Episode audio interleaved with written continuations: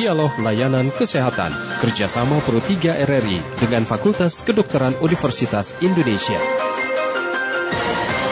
Dan pendengar kami ajak Anda untuk mengikuti sesi dialog layanan kesehatan COVID-19 kerjasama Fakultas Kedokteran Universitas Indonesia dan RRI. Tema yang kami bahas pada pagi hari ini adalah peran akupunktur dalam akupunktur dalam pada penyakit hiperemesis dan gravidarum bersama dengan Dr. Yosua Vivencius, SPAK dari Departemen Akupuntur Medik. Dan kami nanti undang Anda untuk dapat berinteraksi dengan narasumber kami, menyampaikan pertanyaan terkait dengan tema kita, yaitu peran akupunktur dalam pada penyakit hiperemesis dan gravidarum di 0213523172, 021 3844545, 0213866712, serta WhatsApp kami di 081 399 399 888. Kita mulai dialog layanan kesehatan COVID-19. Dokter Yesua, selamat pagi dok. Ya, halo, selamat pagi. Iya, apa kabar dok pagi ini? Ya, baik bang. Baik. Dengan bang Rudi. Rudi. Iya. Ya, Baik. baik, bang. Dokter Yosua mungkin di awal bisa dijelaskan dulu sebenarnya apa yang dimaksud dengan penyakit hiperemesis gravidarum itu? Ya, baik. Eh, terima kasih bang Rudi. Ya, eh, selamat pagi kepada sobat sehat eh, RRI 3. Eh, jadi eh, pada kesempatan ini saya akan menjelaskan sedikit tentang uh, hiperemesis gravidarum. Ya. Jadi mengapa saya mengambil topik tentang hiperemesis gravidarum ini karena uh, pada situasi COVID-19 ini uh, banyak ibu hamil yang takut untuk datang ke rumah sakit untuk memeriksakan kondisi kesehatannya. Dan juga banyak juga yang mereka yang mengalami hiperemesis gravidarum ini. Jadi hiperemesis gravidarum itu uh, terdiri berasal katanya dari kata emesis dan gravidarum. Jadi seperti kita ketahui bahwa emesis itu artinya mual muntah, sedangkan gravidarum itu artinya kehamilan. Jadi hiperemesis gravidarum itu adalah suatu kondisi di mana terjadinya mual muntah yang berlebihan Mhm. yang dapat terjadi sepanjang hari dan bisa menimbulkan resiko terjadinya komplikasi pada kehamilan seperti terjadi dehidrasi atau kekurangan cairan. Selain itu juga bila tidak dapat ditangani itu bisa dapat menyebabkan komplikasi kepada janin yang dikandungnya. Demikian Bang Rudi. Iya. Nah kemudian uh, Hmm. untuk akupunkturnya sendiri di sisi mana ya jika hal ini dialami oleh seseorang, terutama pada ibu hamil khususnya? Ya, baik. Jadi uh, untuk kasus hiperemesis gravidarum ini, uh, biasanya dokter itu akan melakukan pemeriksaan terlebih dahulu. Dan uh, seperti diketahui bahwa uh, dokter akan memberikan obat-obatan. Nah, namun uh, ada kondisi tertentu yang dapat dialami oleh ibu hamil, di mana uh, mungkin tidak dapat mentoleransi obat-obatan dan dapat menimbulkan komplikasi pada dengan obat-obatan itu. Seperti komplikasi yang dapat timbul dari obat-obatan itu sendiri itu bisa berupa seperti uh, mulutnya kering, terus kemudian bisa juga timbulnya uh, konstipasi atau sulit buang air besar, bisa timbul reaksi alergi atau sakit kepala. Nah, di sini akupuntur ini dapat berperan karena akupuntur ini merupakan suatu terapi non farmakologis. Jadi maksudnya Mhm. dari non farmakologis itu artinya tidak menggunakan obat-obatan. Jadi maksudnya kita menggunakan terapi berupa menggunakan bisa menggunakan modalitas berupa jarum ataupun menggunakan modalitas lain seperti akupresur. Ya. Nah, di sini peran dari akupuntur ini adalah dapat untuk mengendalikan mual muntah yang berlebihan itu sendiri.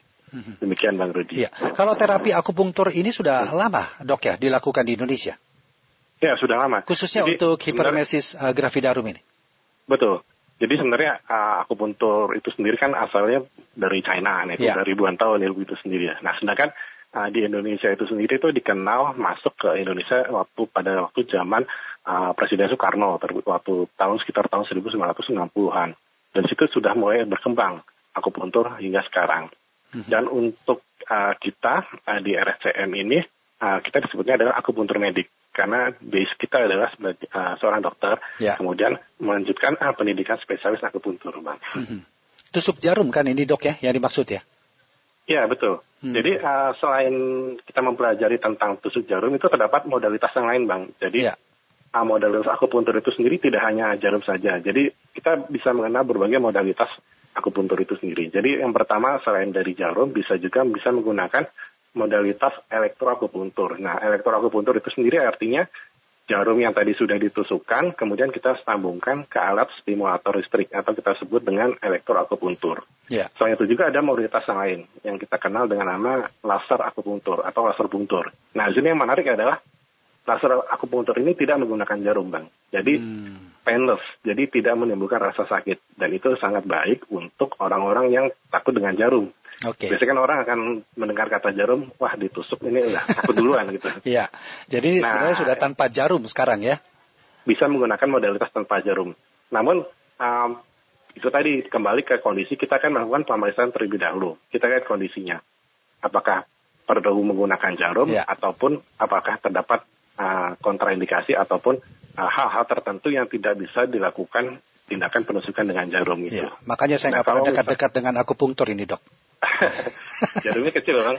Jadi uh, kalau kita lihat ini jarum akupunktur itu sendiri ukurannya itu sangat kecil. Jadi kalau kita mm -hmm. bandingkan dengan jarum suntik, kalau jarum yeah. suntik itu kan ada lubangnya untuk uh, keluarnya cairan. Nah kalau untuk jarum akupunktur itu sendiri solid, jadi tidak ada lubang ya. dan ukuran itu sangat kecil sekali.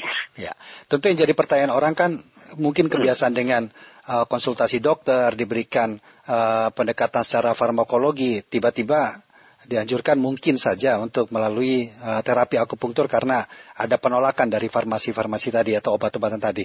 Am, tingkat keamanannya bagaimana nih dok? Ya baik. Jadi untuk uh, tingkat keamanannya, jadi kita uh, berpatokan kepada uh, jurnal, jadi atau penelitian-penelitian yang sudah dilakukan sebelumnya uh, di seluruh dunia. Ya. Jadi untuk penelitian hiperemesis gravidarum ini sudah sampai tahap uh, review. Dalam arti ini adalah uh, tingkat penelitian uh, yang paling tinggi. Jadi untuk uh, dilihat dari laporan penelitian pada systematical review tentang hiperemesis gravidarum ini, tingkat keamanannya sangat aman. Jadi uh, tanpa efek samping. Ya mungkin efek samping yang mungkin bisa dirasakan itu minor seperti rasa atau misalnya ditusuk kan kadang-kadang juga ada timbul rasa sakit. Dan sedangkan rasa sakit itu sendiri setiap orang itu akan berbeda-beda ya. batasnya. Seperti itu, Bang. Nah, selain itu juga mungkin ada juga karena udah takut duluan, udah parno duluan terhadap jarum, nah dia tuh udah keringet dingin duluan nih. Nah itu kadang-kadang itu juga malah um, Stress itu. sugesti yang negatif. Nah itu dia. ya, baik. Padahal setelah itu oh ternyata enak kok gitu. Ah masa dok enak. dok kita terima dulu pendengar ya dok ya. Ada Pak ya, Udin di Boyolali Jawa Tengah. Pak Udin selamat pagi Pak Udin. Pagi Assalamualaikum warahmatullahi wabarakatuh. Waalaikumsalam warahmatullahi wabarakatuh. Silakan. Pak Joshua, Dokter Joshua. Ya. Iya, Departemen Akupuntur.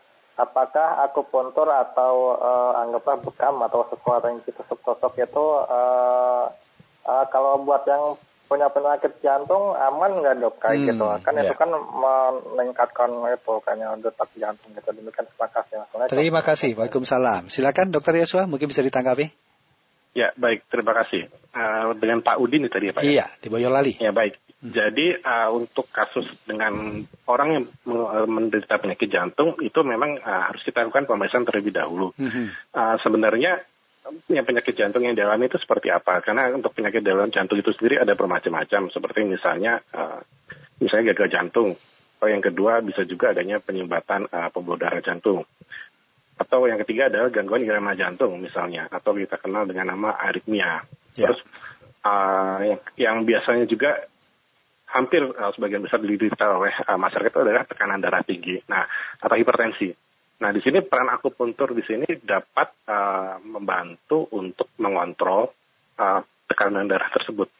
Nah untuk tingkat keamanan itu aman. Jadi namun kalau misalnya pada penderita yang uh, menderita penyakit jantung ini Uh, kita memang tidak melakukan uh, pemberian elektroakupuntur atau stimulasi uh, menggunakan listrik apabila pada pasien tersebut uh, terdapat gangguan irama jantung atau aritmia. Jadi uh, pada pasien yang menderita penyakit jantung ini tentu kita akan melakukan pemeriksaan terlebih dahulu. Selain itu juga kita akan tanyakan apakah uh, pasien tersebut mengkonsumsi obat-obatan pengecer darah. Hmm. Nah biasanya di sini Apabila hanya menggunakan uh, satu macam obat pengecer darah, itu masih dapat dilakukan uh, tindakan akupuntur dengan menggunakan jarum. Namun apabila menggunakan lebih dari satu macam obat pengecer darah, dan juga kita akan melihat parameter terlebih dahulu. Kalau misalnya ternyata tidak bisa dilakukan dengan jarum, kita dapat melakukan dengan menggunakan modalitas yang tadi saya sebutkan yaitu ya. laser akupuntur bang. Ya. Seperti itu. Baik. Kalau bagi ibu hamil ini dokter, hal ya. apa saja yang menyebabkan uh, yang bersangkutan tidak bisa dilakukan terapi akupuntur? Ya baik. Jadi sebenarnya kalau untuk uh, pada ibu hamil untuk yang tidak dapat dilakukan itu adalah uh, kita tidak bisa men, kita tidak boleh untuk menusuk di daerah titik-titik di daerah perut bagian bawah karena seperti hmm. ketahui kita ketahui itu kan kalau hamil kan tentu di daerah rahim atau di daerah kandungannya itu yeah. kita tidak dapat melakukan penusukan di daerah perut. Selain itu memang juga ada terdapat uh, titik-titik tertentu yang memang uh, kita tidak boleh tusuk. Namun untuk uh, mengatasi kasus-kasus seperti mual muntah atau hiperemesis gravidarum ini karena kita melakukan uh, stimulasi atau penusukan jarum ini letaknya di tangan ini relatif aman bang mm-hmm. seperti itu ya untuk usia dari seseorang apakah sangat berpengaruh untuk bisa dilakukan diberikan terapi ini ya jadi untuk usia sebenarnya kita dapat melakukan terapi mulai dari anak yang kecil atau bayi itu juga dapat kita lakukan sampai dengan usia yang tua atau lansia itu kita juga dapat bisa melakukan tindakan akupunktur. Ya. Namun itu tadi kita harus melihat kondisinya, terus kemudian kita lakukan pemeriksaan terlebih dahulu, kita melihat kondisinya apakah layak untuk diberikan akupuntur jarum. Kalau tidak layak, nah kita dapat uh, memberikan stimulasi berupa laser akupuntur, Bang. Ya. itu. Dokter kita jeda sebentar, Dok ya. Nanti kita lanjutkan kembali. Mohon untuk tidak ditutup dulu teleponnya, Dok. Sebentar saja untuk mengikuti informasi singkat, Dok. Ya, ya, silakan. Baik, pendengar, nanti kita akan lanjutkan kembali dialog layanan kesehatan masih bersama dengan Dr. Yosua Vivensius, SPAK dari Departemen Akupunktur Medik dengan tema kita peran akupunktur dalam pada penyakit hiper hipermesis gravidarum. Namun sebelumnya kami ajak Anda menuju ke ruang gatekeeper kami bersama dengan Angelika Manda untuk mengikuti informasi singkat berikut ini. Kilas Berita. Silakan Manda untuk informasi singkat apa yang akan disampaikan pagi ini. Baik, terima kasih Rudi. Banjir melanda pemukiman warga di kota Padang, Sidimpuan, Sumatera Utara usai hujan deras. Akibatnya satu unit rumah yang berada di pinggir sungai Sibontar ambruk tergerus banjir. Saat itu debit air sungai cukup tinggi dan bangunan rumah tersebut ambruk dan terseret ke sungai. Informasi selengkapnya bisa Anda baca di rri.co.id. Ya, terima kasih Manda untuk informasi singkatnya. Kita lanjutkan kembali dialog pelayanan kesehatan COVID-19, peran akupuntur dalam pada penyakit hiperemesis gravidarum bersama dengan Dr. Yosua Viventius, SPAK, Departemen Akupuntur Medik. Halo dokter. Ya, halo. Ya, terima kasih halo, dok ya, sudah ya. menunggu sebentar tadi. Baik, dok, tapi ini judulnya akupuntur dalam. Memang apa yang dimaksud dengan akupuntur dalam ini dok? Uh, sebenarnya bukan akupuntur dalam itu uh, artinya nyambung bang. Jadi peran akupuntur okay. dalam kasus hiperemesis gravidarum. Iya, ini soalnya ada WA kami jadi, akupuntur dalam nah, itu seperti apa dengar kami begitu. Jadi enggak ya, cuman akupuntur ya, saja jadi, ini ya akupuntur. Nah, jadi peran akupuntur atau kalau misalnya kata-katanya mungkin lebih enak peran akupuntur pada penyakit, penyakit hiperemesis gravidarum. itu, iya, ya. baik. Jadi dari ya. sisi usia pun tidak jadi masalah, Dok ya. Usia ya, ibu muda sampai usia mungkin berapa 40 ke atas pun juga masih memungkinkan ini. Betul. Mhm. Aman bang. Jadi kalau untuk kasus-kasus yang 40 tahun ke atas atau kita sebut itu lansia atau ya. usia geriatri ya kita sebut Nah, di sini di RSCM di Rumah Sakit Ciptawan Kusumo Jakarta mm -hmm. itu kita banyak mendapatkan uh, konsul dari sejawat uh, bagian uh, spesialis lain untuk membantu uh, dalam penyakit yang diderita oleh lanjut usia atau ya. geriatri seperti itu, Pak. Ya. Tapi hanya untuk hipermesis ini, hipermesis saja nih, Dok ya. Yang rasa mual yang yang berlebihan saja ini ya. Nah, kalau untuk yang menarik adalah untuk mual dan muntah ini sebenarnya tidak terbatas untuk pada kasus hiperemesis gravidarum. Hmm. Uh, terutama yang sekarang ini kasus yang sedang meningkat itu adalah uh, kanker. Ya. Jadi pada penderita kanker ini tentu kan biasanya diberikan obat-obatan kemoterapi. Ya. Nah, terus salah satu efek dari kemoterapi itu adalah mual muntah.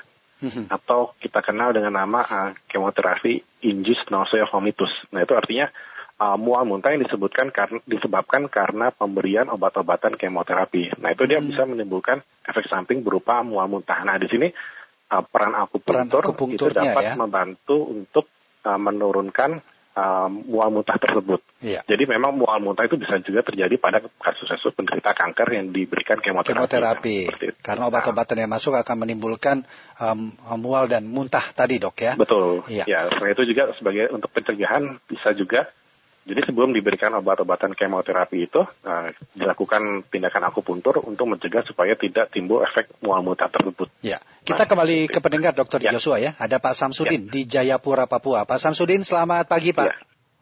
Selamat pagi, selamat siang untuk Papua. Iya, selamat siang. Silakan selamat ada Dokter Joshua. Iya, saya mau masukkan saja Pak Dokter. Ini masalah dengan adanya varian baru Omikron ini, apakah kita lakukan vaksinasi atau 3T itu bisa menangkal menang, menangkal pintu masuk di tubuh kita, Pak. Terima kasih, ya. Pak. Baik, terima kasih Pak Samsudin. Uh, bisa seperti itu, Dok, untuk menangkal atau sebagai sebagai penangkal penyebaran COVID gitu, akupunktur? Ya, baik, terima kasih pertanyaan atas uh, dari Pak Samsudin. Jadi uh, sebenarnya ini kasus uh, COVID-19 kan merupakan hal yang baru dan juga penelitian-penelitian uh, yang ada sampai saat ini memang uh, belum banyak, terutama dalam arti uh, peran dari akupunktur itu sendiri untuk COVID-19 ini. Apalagi uh, varian seperti uh, Omicron yang baru-baru ini dideteksi dan sebelumnya itu juga ada varian Delta juga itu juga uh, juga kita belum terlalu banyak publikasinya yang kita lihat.